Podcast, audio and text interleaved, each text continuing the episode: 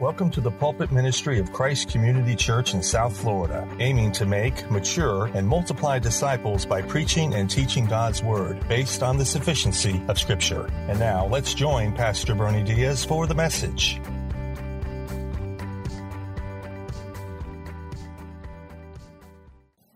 You know, Paul's been moving us from doctrine to duty, right? As only he can. He's integrating our new attitudes to new actions. We began that transition last time. We moved from that section, chapters 1 to 11 from Romans to 12 to 15, and we began with the idea of living transformed lives, renewing our minds, verses 1 and 2. And that's where we saw that our dedication to God is demonstrated when you offer your body in worship as a living sacrifice to the Lord. Presuming, of course, you're in Christ, you've been saved, you've been justified by faith, right? That's what makes it possible and by virtue of living this new transformed life that you're on this journey of doing, you're being renewed by a new, better, biblically based way of thinking. And then here we find another dramatic way in which we worship God with our new transformed lives, and that is by demonstrating life in the body, real Christianity in the life of a local church body. And all that means is we have a faith that works. It does something doesn't just sit. And to do that, we have to serve others. And to do that, you have to serve humbly. Humility. And you're going to see that played out next time as Paul gets into laying out the spiritual gifts of the church. And we'll take some time there. So, again, our faith, let me say again as I began, it's not a mere professing faith. We've seen the headlines. Joshua Harris, former pastor and author, Hillsong United's worship leader, both within a week after several years of ministry in and around the church, have apparently fallen away from the faith. And they're betraying, as I blogged the last couple of weeks, I think a sense of pride. I think a sense of lack of humility and the lack of being grounded totally in the Word of Christ. In total, verse 2 of Romans 12, I think they were being conformed to this world. And that proves something significant. It is one thing to know about Jesus, to be around Jesus, even serve in its name, in his name, and it's quite another thing to be in Christ, to have him in you, and to truly love him. And that's where life in the body, real Christianity, is all about. That's Paul's big idea here. He's setting the tone in the chapter here with this passage because it's going to feed into all the rest of the exhortations and the specific marks of a believer that we'll go through through chapter 15. And he lets us know again a Christian life starts with a renewed mind that can test, discern the will of God, and it leads us to then think rightly about our grace gifts and how we're going to use them. So in this text, he's going to do that in two ways. Number one, he's going to command us to have humble minds. And number two, to be part of a unified body.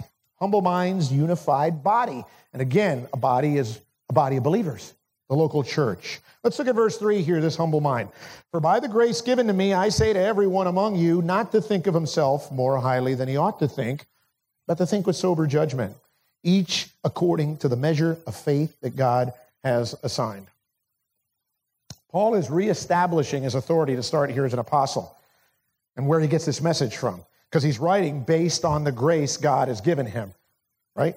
We can only do in ministry what God's grace enables us to do. That's going to play out throughout this passage, the chapter, etc. And he's focusing in this verse on humility. He says we're not to be high-minded. How else would you define that today? This first word that popped in my head was conceited. Right? We need humility. A biblical definition of humility is having a right view of yourself, to look at yourself as God does. And it's repeated in other words. It's a, it's a big deal. Look at the middle of verse 16 of this chapter where Paul is saying, Never be wise in your own sight. And there's a context for this.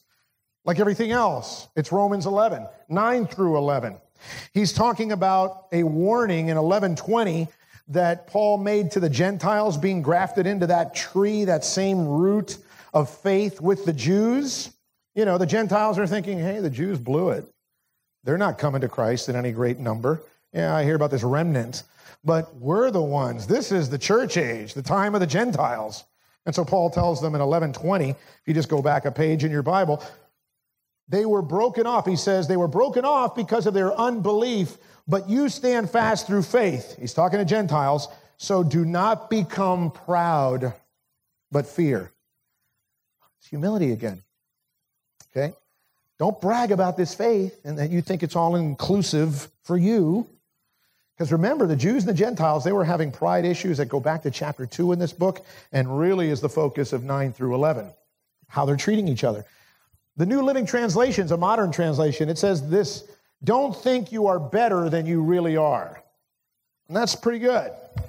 Because a verse 2, renewed mind, isn't going to think too highly of itself. A renewed mind should be a humble mind. Really should. Instead, Paul's saying, on the positive side, have sober judgment about ourselves. Interesting metaphor, sober. When you think sober, you think the opposite is intoxication, drunkenness. One commentator said, if we're not careful, we're in danger of becoming egoholics. Something to that. The idea is to think right. Think right of yourself. Have a sound, self controlled mind and modesty about yourself. Balanced thinking about yourself. Because on the one hand, most of us think too highly of ourselves. I think that's our more common problem. Pride and selfishness kicks in there. And then we have to be careful about that. But then, on the other hand, we can go overboard and we can put ourselves down excessively to the point where you come off looking like you have false modesty. You know, you can't take a compliment well. You've seen that, or you've done that, or you want to look modest when in fact you don't. It's like that phrase that really gets me. I have a family member near and dear to my heart. My wife will know who I'm talking about. He always says, in my humble opinion, and then he gives you an opinion that's not so humble. Really hate when that happens. Also, we might have the problem of having a faulty view or evaluation of ourselves. Because nothing causes more damage in a local church than a believer who overrates himself and tries to do a ministry he or she is not gifted to do. That was a huge issue in the Corinthian church, I think. And Paul wants to avoid having that same offense crop up in the church at Rome. So he's dealing with it in this, in this letter because he did that with Corinth. If you ever read 1 Corinthians, it's just one question, crisis, controversy after another. That's how the letter fleshes out. And they were at odds with each other a little bit in Corinth over lifestyle issues. Food offered to idols. Oh, you're eating that? Really? Because I don't eat that. It was offered to idols, man. Whoa. And there were new special days. And there were problems in observing the Lord's Supper. Rich people were getting there early, eating all the food, leaving nothing for the poor people. Poorer. Same kind of issues to, you know, we have today in Christianity. We today argue about the source of miracle signs and wonders, charismatic spiritual gifts. And the problem of pride can seep into all of that on both sides. Really can. In doctrine. You know, the temptation for us today is kind of like to say, I do this and I don't do that, and why don't you? Pride, hyper judgmentalism, that can infect or destroy a church or a home for that matter. I'll be honest with you, there are churches in the family integrated church movement, the FIC movement, being involved as I am now in that network nationally, pastors and I talk, and there has been divisions in the church. Some of those churches over secondary matters over the past several years that include family life, dress codes, media, schooling, number of things. And we have convictions in those areas. That's fine to have. What we're lacking, the big deal that some of those churches are lacking in their people, is a lack of humility and grace, mixed with a lack of wisdom in dealing with one another. So, this call to humility is big. It was important in preparation, I think, in Paul's mind, for when we get to chapters 14 and 15, where we're going to get into all of you that want to do this thing, figure out Christian liberty, freedom, ethics. We're going to get there. Chapters 14 and 15 deal with it head on. But before we get into all that and these issues of lifestyle and conscience, Humility has to reign in our hearts no matter what. Because if you're going to do life together in community, right, you can't judge one another's choices by conscience. Can't condemn people there. So there can be a failure to love one another in the church. We experienced that here to a degree a year ago.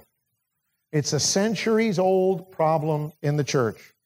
Why do you think Paul gave us 1 Corinthians 13, the love chapter? I've told you before, that's not meant for marriages.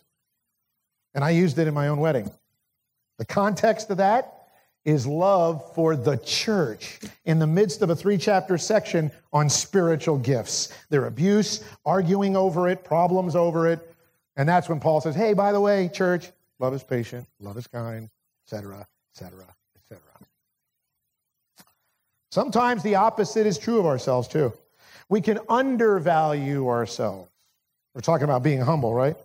Because you can't think too lowly of yourself either. The wonderful thing about spiritual gifts, we're going to find out in the next passage, God gifts you oftentimes in a way that doesn't jibe with your natural talents or skills. And sometimes He takes those gifts and stretches them. And the reason He does that, God can stretch you and He'll gift you in ways that you don't expect sometimes. Like Moses had a speech impediment. God says, okay, great, I'll make you preacher. Well, what happened there? Who gets the glory there? God does. That's the motive, that's the idea, ultimately. So, both attitudes of thinking about ourselves are wrong. Don't get caught up in the illness of comparisonitis. Get you. I think one of the best statements on humility comes again from Paul, Philippians 2. This is a passage of scripture. If we haven't yet committed to memory as a church, we will 2, 3, and 4. Do nothing from selfish ambition or conceit, but in humility count others more significant than yourselves. Let each of you look not only to his own interests, but also to the interests of others. I mean, you can never go wrong doing that. That doesn't need a lot of exposition. But then here's something interesting. Paul in this text, this verse says this, come, this humble mind of his comes as a result of a measure of faith that's assigned I think it's appointed or supplied to people by God. And there's a scholarly debate among theologians on what this measure of faith thing exactly means. What's he talking about? Because there's a school of thought that Paul is referring to God's standard of faith as a measurement, meaning the saving faith that God gave us to believe that that should enable us then to be humble. Because, in other words, if you know that you're justified by faith alone in Christ alone, by God's grace alone, you're not going to boast, right? We can't. So we're going to tend to think of ourselves that way of thinking. We're going to think of ourselves in a humble, more humble way, sober way. And the word can be translated from the Greek to mean that. I think there's a both and here, though. I think there's a both and that makes sense. Because I favor the other school of thought that's driven more by the immediate context here and some supporting scripture that says this measure of faith means it's the apportioning out of sanctifying faith that God gives out by God, God gives out to different people in different levels. Okay? I think that way because the next phrase talks about the Lord. It says assigning or divvying out measures of faith to his people. And then you're going to have this list of spiritual gifts that follow. So I think that makes sense. So I think this is about the amount of faith that a person gets and then gives out. Look at verse 6, which we'll dig into next time. Having gifts that differ according to the grace given to us, at the end it says, in proportion to our faith. So that suggests some people have more faith than others. And in 2 Corinthians 10, he talks the same way about God assigning us areas or degrees of influence. Not everybody in the church, that's what I'm getting at, not everybody in the church exercises their faith equally or in the same way. That's the point. God has given some of you more faith than me, or I have more faith than you in a sanctifying way. I think that's why we have the example, by the way, of the men and women in the Hall of Faith of Hebrews 11, right? They had exceptional faith. That's why not everyone's listed in there. Also, Ephesians 4 kind of interconnects, I think, faith and gifts when he's talking about us living patiently and humbly with one another in love. So I think that's what the measure of faith is all about.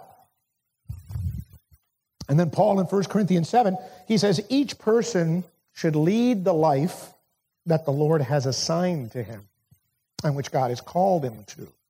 So there's this individual calling and gifting that God is giving to people. In fact, turn over to 1 Corinthians chapter 12, if you would. the next book in your New Testament, of course. And you'll remember a couple of years ago, we studied 1 Corinthians, this section exhaustively, but I want to, you to see how I support my idea of this measure of faith. 1 Corinthians 12, 4. Now there are varieties of gifts, but the same Spirit. And there are varieties of service, but the same Lord. And look at the beginning of verse 6. And there are varieties of activities, but God empowers them all and everyone. And faith, faith is even mentioned, if you look at verse 9 there, as a gift, as a spiritual gift. That means not everybody has it because not everybody gets the same spiritual gifts. We'll learn that as we go along. Look at the middle of verse 11 there, talking about those things that are empowered by God and the Spirit, who apportions to each one individually as he wills. So some of you in this church have a spiritual gift to do certain things that others cannot do as well. They're not as spiritually empowered. So everything I just showed you really parallels our text. Okay? That how does that how does that relate to faith? It means that some of us can bear trials, testing, tribulation, and encourage others to do that just better than others.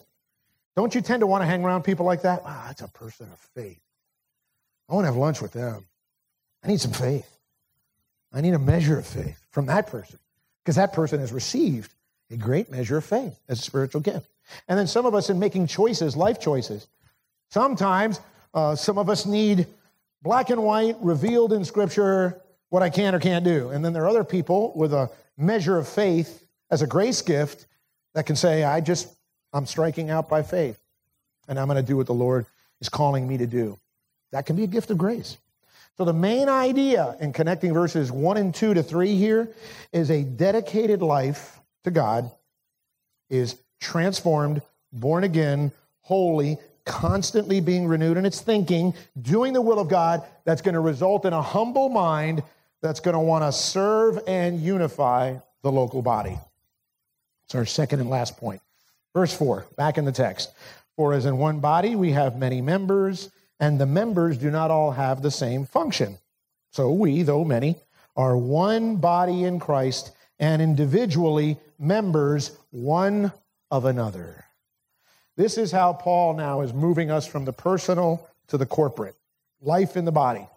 Because Christian life is about relationships. Your first relationship is to God, and then it's how you relate to other people, starting off with the church the local church. And he uses that word body as a metaphor. He's just drawing an analogy from our physical body to a local church body. In fact, the Greek word body has more than one meaning in this context. Context will give us our definition. It's more closely united to a number of people in a given society or a family, uh, like a social community of faith like ours that are, that are all together unified. And what I love about this passage and others is that we are unified yet diverse in the same way. We're unified and diverse. We're not all supposed to be carbon, carbon copies of each other, looking and talking the same way. But we're unified in Christ. I really like that. God loves that, not only in creation, but in His church. I mean, look around you. Look at the different looks and skin colors and cultures and where we're from.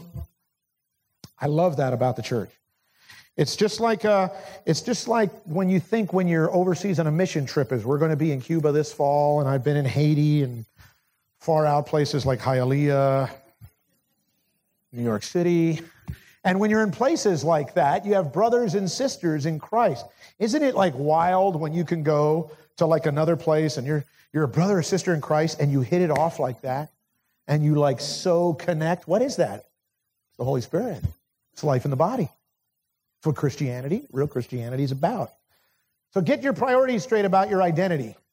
Because a lot of us today is, hey, I'm Cuban American. Okay? I'm Puerto Rican. Or um, Colombian or African or Irish American, whatever. I consider myself to be a Christian. I'm a Christian American. All right? That is just one unified, diverse body of believers.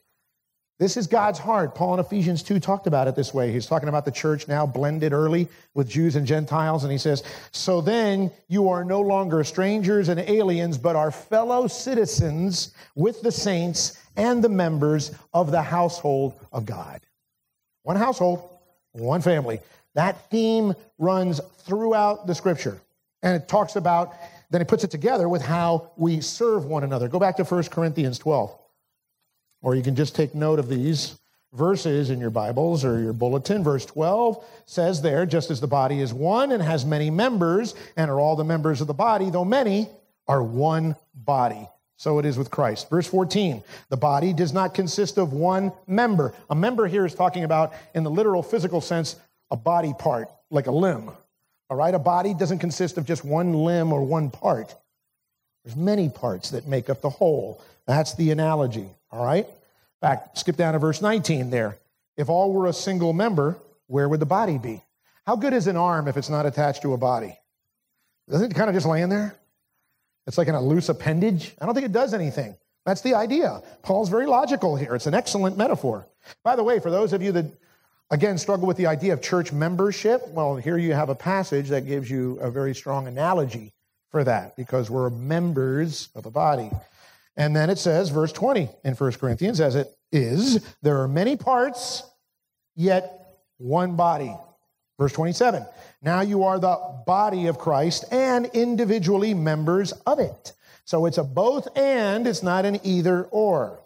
You are an individual member, but you are part of, as diverse as you may be in appearance and gifting, you are part of one local church body, or you are to be.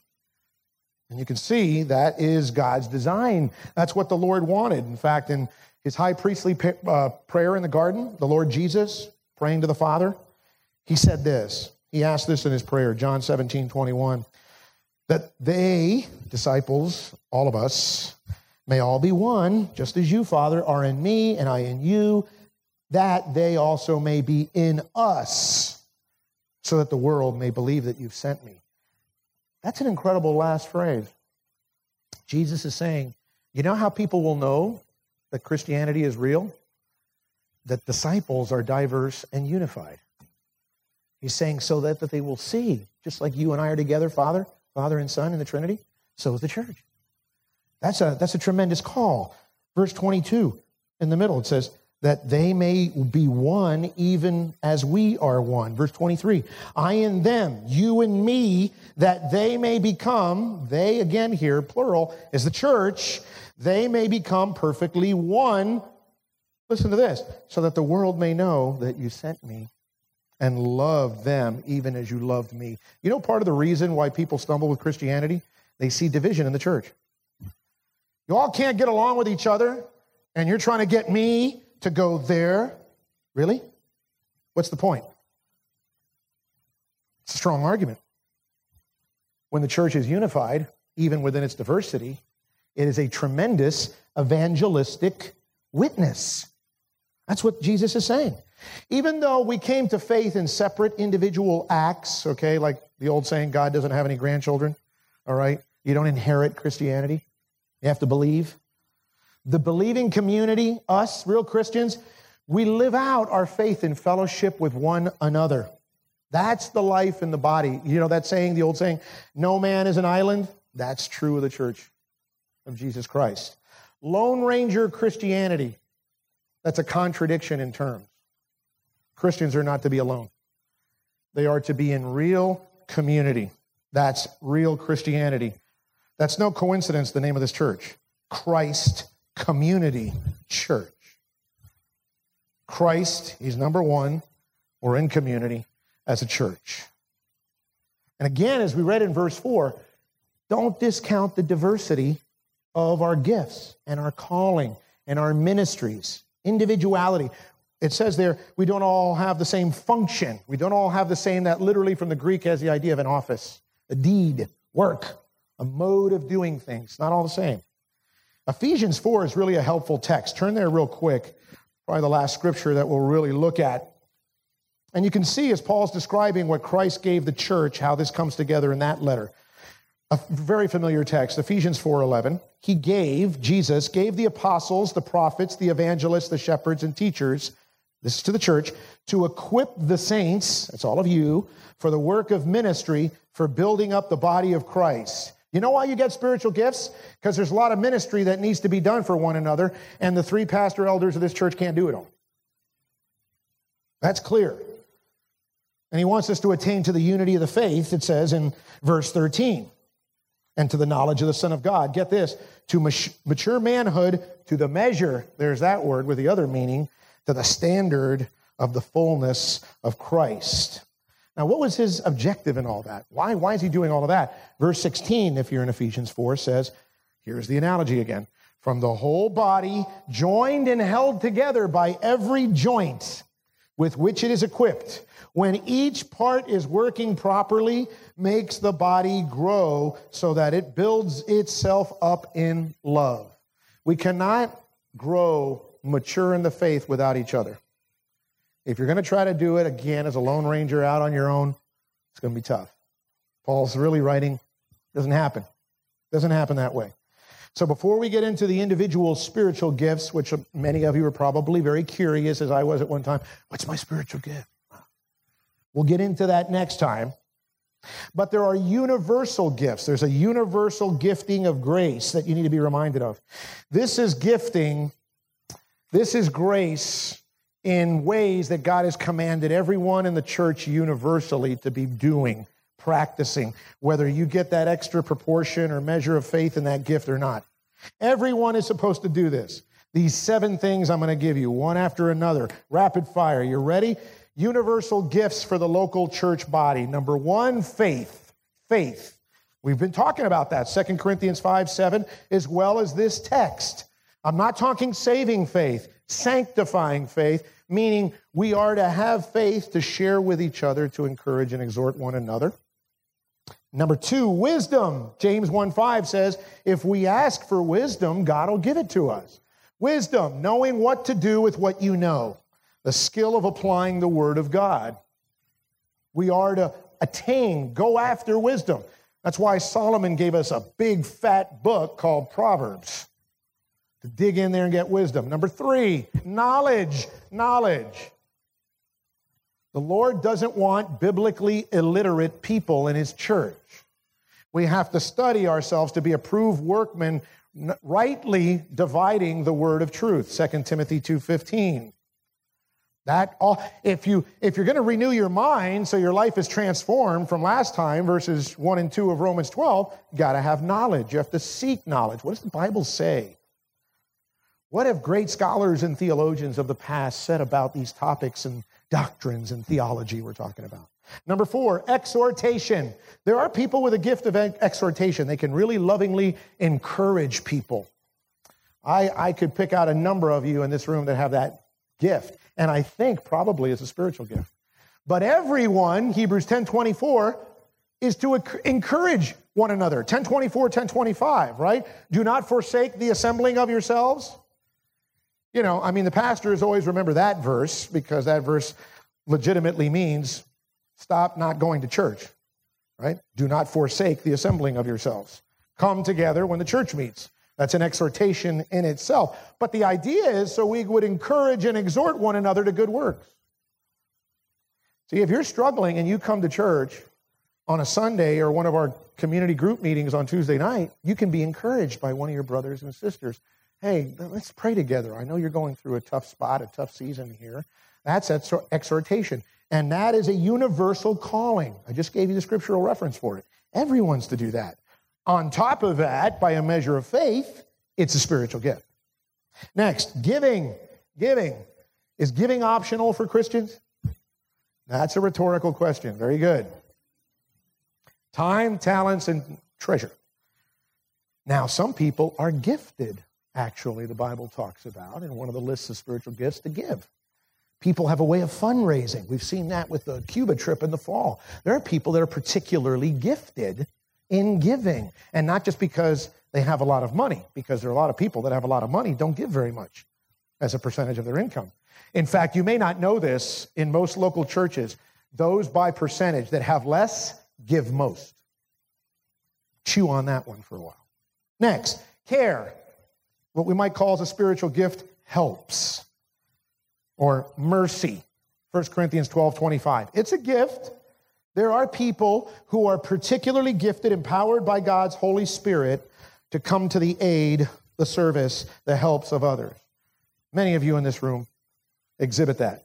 But is care and mercy optional? No, everyone is to do it. We're talking about universal gifting. And last is the one some of us in this room probably hate that it's a universal call to do evangelism. Oh, Pastor Bernie, you just said in Ephesians 4:11, God gave the church evangelists. I'm covered. I don't do that. And you got evangelists, right? Well, you have to reconcile that with all the messages and scriptures about sharing your faith. Go therefore and make disciples to all the nation, baptizing them in the name of the Father, Son, and Holy Spirit, teaching them all I have commanded you. That is for all disciples. Oh, am I a disciple? Yeah, if you're in Christ, you're a follower, student, born again believer in Christ, you're a disciple. So that command is for you. You're to evangelize, sow seeds. Look, God's sovereign in salvation, just sow and sleep. Sow and sleep. It's a beautiful thing. Everyone's to do it because Acts 1 8, the Lord said to the disciples, You will be my witnesses in Jerusalem, Judea, Samaria, to the outermost parts of the earth. So everyone's supposed to be a witness. We testify. We're ambassadors, Second Corinthians. Our church needs to mirror the universal church this way. We're one body, okay? Many people here, but we're interdependent one to another. We want to understand every Christian is gifted by God, the Holy Spirit, for spiritual service in the church. Being members or parts of one body, we need to use those gifts unselfishly and humbly.